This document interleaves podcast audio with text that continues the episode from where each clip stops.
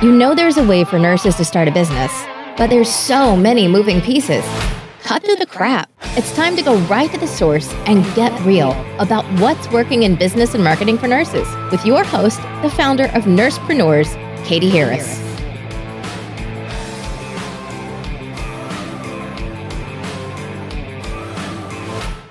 Hi, it's Katie, and this is another episode of the Nursepreneur podcast. And today we have Victoria Randall.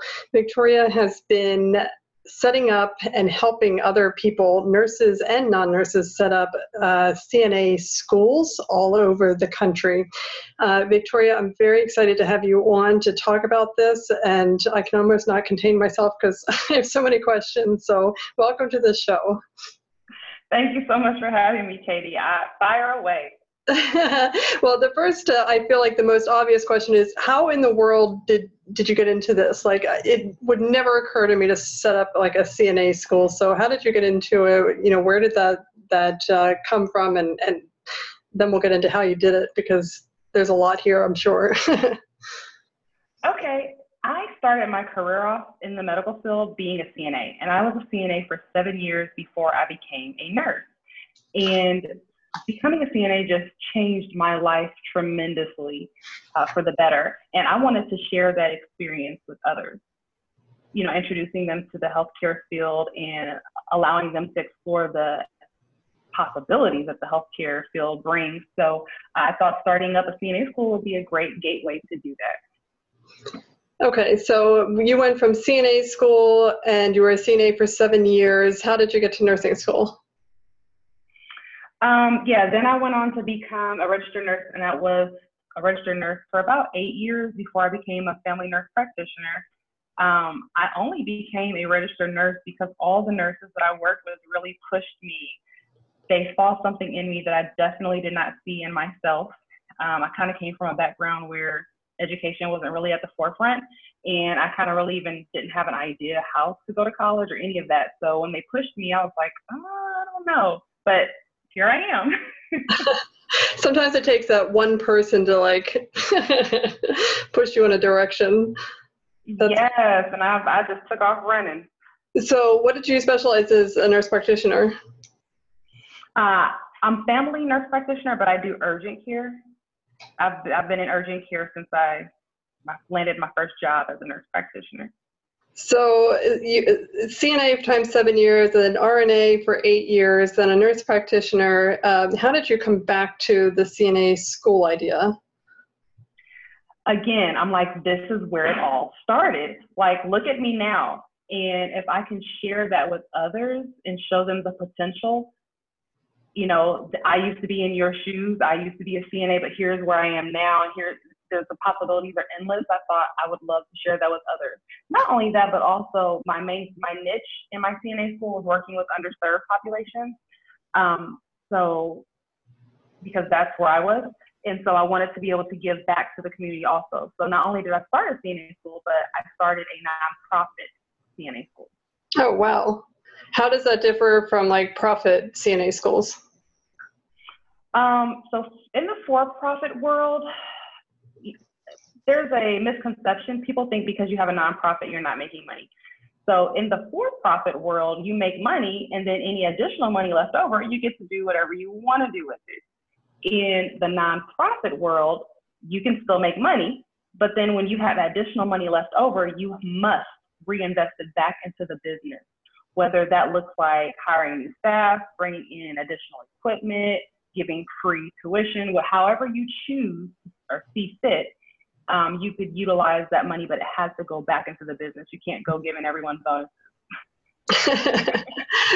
it seems like that's what you would do in a for-profit business if you were smart anyway, like to reinvest exactly. it. Exactly. okay. Uh, what is the advantage of being in a, a nonprofit versus a, a profit for-profit? I think for me, number one was the satisfaction of being able to give back to the community and give to individuals who need that boost but um, one of the main benefits I would say is being able to offer more cost effective tuition, especially to certain populations. So I was able to collaborate with stakeholders in the community to solicit funding to help subsidize, you know, I learned very quickly you don't want to just go giving out free tuition. That's a whole other story for another time. But you definitely want to make it as affordable as possible. And so that was a huge benefit um, for my school, considering my niche. Okay, and who are these stakeholders? Like, I mean, when you started setting up this nonprofit, um, when did it occur to you that you needed stakeholders, and how did you even go about finding them? I, I needed stakeholders before I even started the um, because I I'm I'm a community activist. Period. So I was very, very, and still am very involved in my community. So that's how I built relationships with stakeholders in the community, people who were making decisions, people like my commissioner or my House of Representatives, or uh, I mean, everyone, everyone that could make a decision or knew someone who could make a decision. I made sure that I knew their name, and not only did I know their name, but they knew mine. um, and therefore, you know, when it was time for me to open my school, who wouldn't want something like that in their community? And of course, they were very supportive. And if they didn't have the funding, they would steer me in the right direction. Yeah, and there's a certain um, altruism, I guess, that goes along with being a nonprofit versus like I'm trying to make as much money as possible as a for-profit. That stakeholders would maybe be more keen to give a nonprofit. Is that uh, an accurate kind of like representation, or is that skewed? Accurate, but then everyone's looking for a write-off. So, you know, it's also a very good way for them to write money off and feel good about it. Okay, so stakeholders that invest or find investors for you are able to then write that money off on their taxes or something along those lines. So that gives them an additional incentive to want to uh, fund my that type of a business or help, you know, the cause, if you will. Okay, so do you, um, when you're teaching people how to set up CNA schools, do you encourage them to do nonprofit versus profit, or do you? How do you work that? Honest, I stay out of that. I allow I allow people to choose their own niche. I do talk to them about choosing a niche. A lot of people think, oh, I'm starting a CNA school. That is my niche.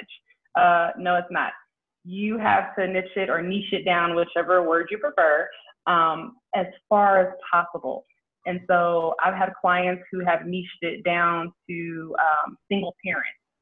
You know, so maybe they decided, well, what I'll do is I will add childcare, a free childcare program, quote unquote, um, for single parents, or maybe I am I'm going to focus on the Hispanic population, so I'm going to teach courses in Spanish. So um, you know, you have to find out what your niche is. So that's why I said I don't really get involved in profit versus nonprofit. I just uh, help them identify their niche.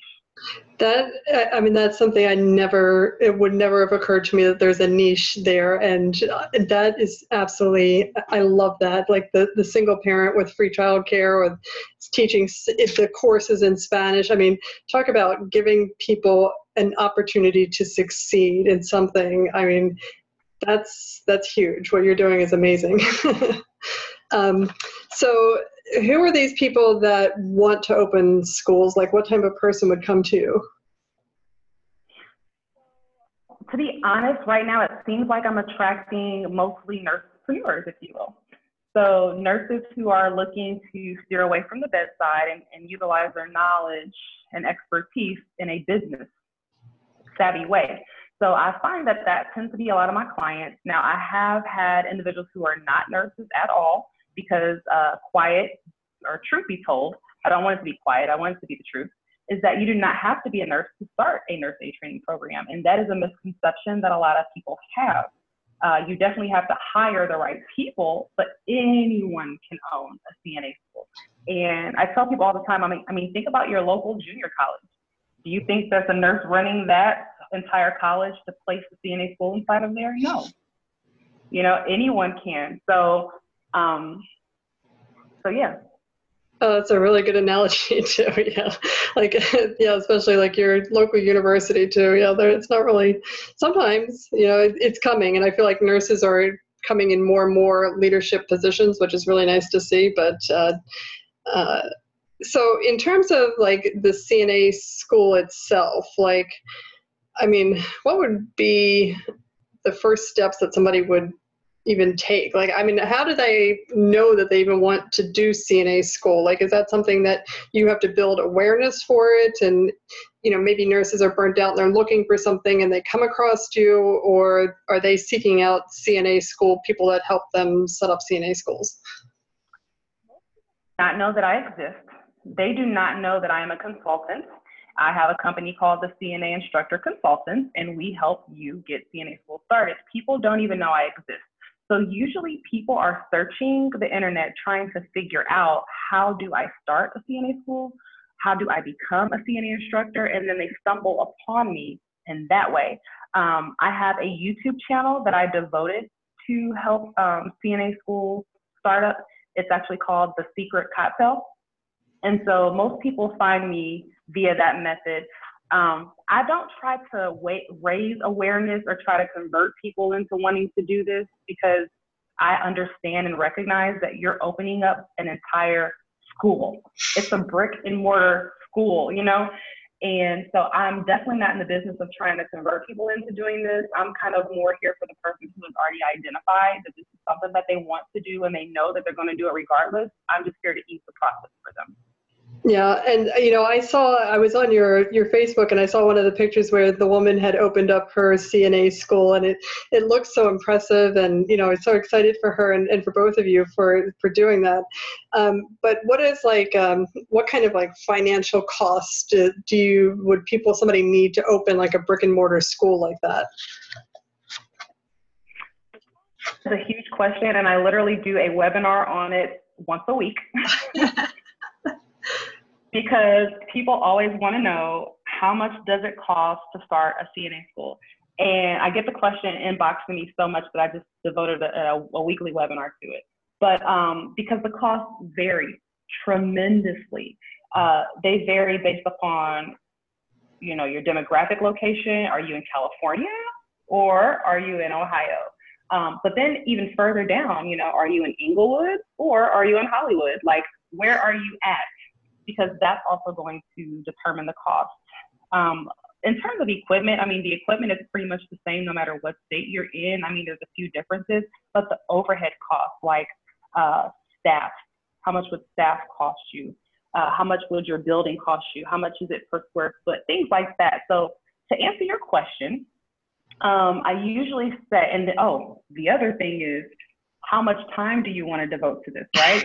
Are you okay with being like me? It took me two years to get my school started. So I literally did it with probably all of $3,000. Okay. Oh. Because I spent two years of my life trying to find all the resources free or cheap to do it. Um, but you know, if you don't have that time to devote, or you're not very resourceful, or, whatever the situation may be, and you just want to pay for it and get it done, then it's probably going to be a little bit more for you. So I've seen it range, you know, typically from five thousand to even twenty thousand dollars for startups. I think that's relatively cheap, honestly, because I think people have this kind of misconception about business. First of all, it's going to take any business a year or two to get off the ground. Like that just straight out you know anybody that thinks they're going to set up a business in two weeks is crazy. But um, you know that outlay of money you know between five and 20 uh, and maybe i've been in the marketing world too long but that sounds like a really cheap startup. Like that sounds like a really good deal to me. Um, and especially at, at that point are you doing all the work for at that price? Because that's crazy too. I might start a cna school. No, so that does not entail my cost by any means. Um, and I offer different levels of assistance because I, I, I understand that I have clients that are in different levels of their startup, right? So, you know, whether you want to bring me on to consult just for certain forms, uh, maybe you need a contract for your nursing home, or maybe you need your student handbook, policies and procedures written, things like that. I could help you with that. I even have online courses to walk students through that. Um, but let's say you kind of want, want more hand holding. So for the hand holding, I have more of a mentorship group. And so with the mentorship group, we meet weekly for six months because I recognize that it does take a long time for you. Because I don't know if people know, but CNA schools are federally regulated. So anything that the federal government is involved in is not easy and it's going to take a while to do. So uh, because of that, my mentorship program is a six month long program where we meet virtually weekly to help them through the process. So that's like a middle tier. And then I have the highest tier, which is complete project management, which I'm actually out in Virginia right now um, because I helped start a school out in Virginia and um, I flew out here to help them actually get the site prepped for inspection. They're out there, their paperwork has already been approved, but now we need to get the site approved. So they brought me on for complete project management. So I mean, I'm doing all the paperwork, all the curriculums, all operational forms, anything you can think of. I mean, other than the LLC, they've done that part on their own, but I pretty much have done everything. So I offer different tiers based upon my customer needs. Okay, and you you did touch on a, a topic that I wanted to ask you about. So, is the curriculum um, federally regulated, or is that open to? I mean, what is actually federally regulated about a CNA school? So, in 1987, there was a law passed, uh, the OBRA Act, O-B-R-A, OBRA, and the OBRA Act was passed, and basically it stated that not only CNAs, but the CNA programs needed some form of regulation. And there are certain regulations that the federal government put in place, but then they gave it to the state to decide how to implement that and add additional elements if they choose to. So literally each state has their own set of guidelines and regulations for the CNA program that are completely different from the one next to it. For instance, in California, in order to become a CNA, you have to go through 160 hours of training. However, in Tennessee, you only have to do the federal requirement, which is 75 hours. So um, the federal government regulates just the bare minimum, and then the state gets to add on and do whatever they want to it. But to your point, in terms of the curriculum, the federal government says, okay, you can do whatever you want with the curriculum, teach it however you want, as long as the very first 16 hours are um, focusing in on these specific topics. And those specific topics are usually around resident rights, um, they're around uh, infection prevention, of course, right? Things like that to protect, things that would be needed to protect the resident. Everything else that person can write the curriculum how they want, or the state mandates that you have to teach it a certain way. It depends on the state. Okay, so because um, these are federally regulated, there aren't actually nursing assistants that are out there that are not certified, right? Like everybody's got to be certified. Is that accurate to say? In order to work in a nursing home, you must become a CNA. Now, you can work in an assisted living home and not be a CNA. You can go through non-traditional training, but in order to actually work in a hop, in a sorry, a nursing home facility, you must go through CNA training. Okay. And so, what are some of like the biggest challenges that you find that your business owners, once they've decided, okay, I'm going to open a CNA school, uh, Victoria makes it look so easy, so you know I think this is a great thing. Um, do they have? What are the kind of the biggest challenges at that point after they've committed to doing it and working with you, for them to get it off the ground and started? If they're working with me, um, or if they're working by themselves? Um, if they're working well, that you see that they have. So I, I can't imagine anybody would want to do this by themselves. I mean, you must have been crazy doing this by yourself. But um, so if they're working with you, what do you see as their biggest challenge uh, to get it up and running?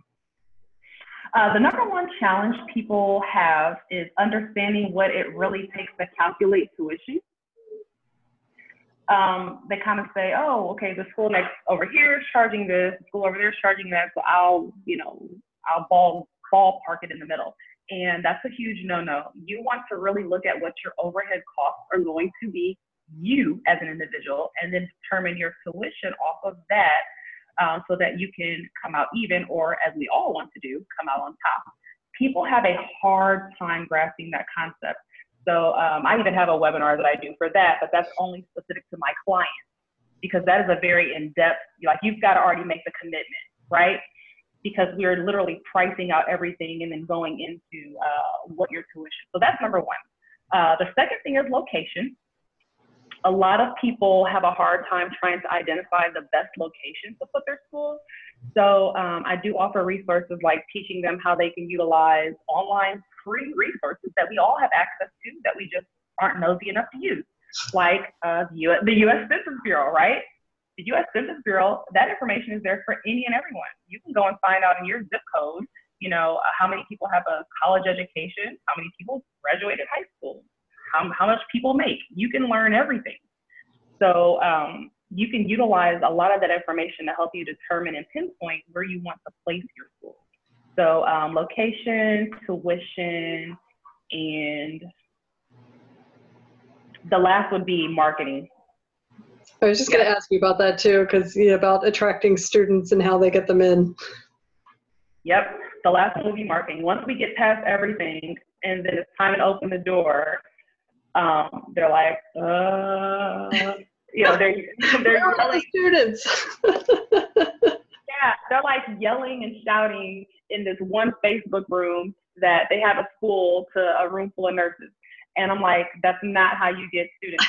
So, um, so you know, I mean, you might get one referral every six months off of that, but and we don't even know if that referral is going to convert. So we've got to. Um, I, I like to try to help nurses understand how to incorporate marketing and be thinking about that early on. So people who are in my mentorship program, we definitely cover that and talk about that because that's huge. Like you need to be thinking about that when you're building your website. Um, look, thinking about keywords to integrate. You need to think about what kind of budget you want to put towards that. Um, what different avenues do you want to send, you know, get traffic from, like all types of things. So I really, I really try to help people understand that. I'm finding that nurses, there's a huge deficiency for us in terms of understanding how to market our business. And that's probably the hugest hurdle. Like the other hurdles we've talked about are just getting there, but then when the doors are open, that's the hugest. Yeah, no, and I, I think that's true for any business. I, I think marketing is the least understood. And I've, I've literally had people tell me that they were going to spend all this money to learn how to do something and then they're going to read a book on marketing. And I'm like, no, no, no, no. that's just crazy talk. Um, because marketing is something that you do. I mean, that marketing was something that you did before you even started thinking about starting um, a CNA school because I, I really truly believe that the most successful people in business are the ones that are community activists, are the ones that are connected. Uh, I mean, how else would, are you going to? That is marketing. That was you selling yourself as an authority and, and being credible and, and dependable and trustworthy. And if you don't have that, uh, no funnel in the world is going to help you uh, to attract people into your business. Um, so, all right. Um, I just have to say that this is absolutely incredible. What you're doing is awesome. It's really incredible. There's no way I would start a CNA school without you. I think anybody who tries to do this on their own and try and reinvent the wheel is is crazy because you have put so much time, work, and effort into this. And um, yeah, there, there's no way I would try and reinvent this wheel because clearly there's a lot to it. Um, and at the same time, it seems like such a great business model. Uh, so, how many more of these CNA schools do, do you see coming out? Like, is this a, a saturated market? Is it a market that's wide open, or where is it?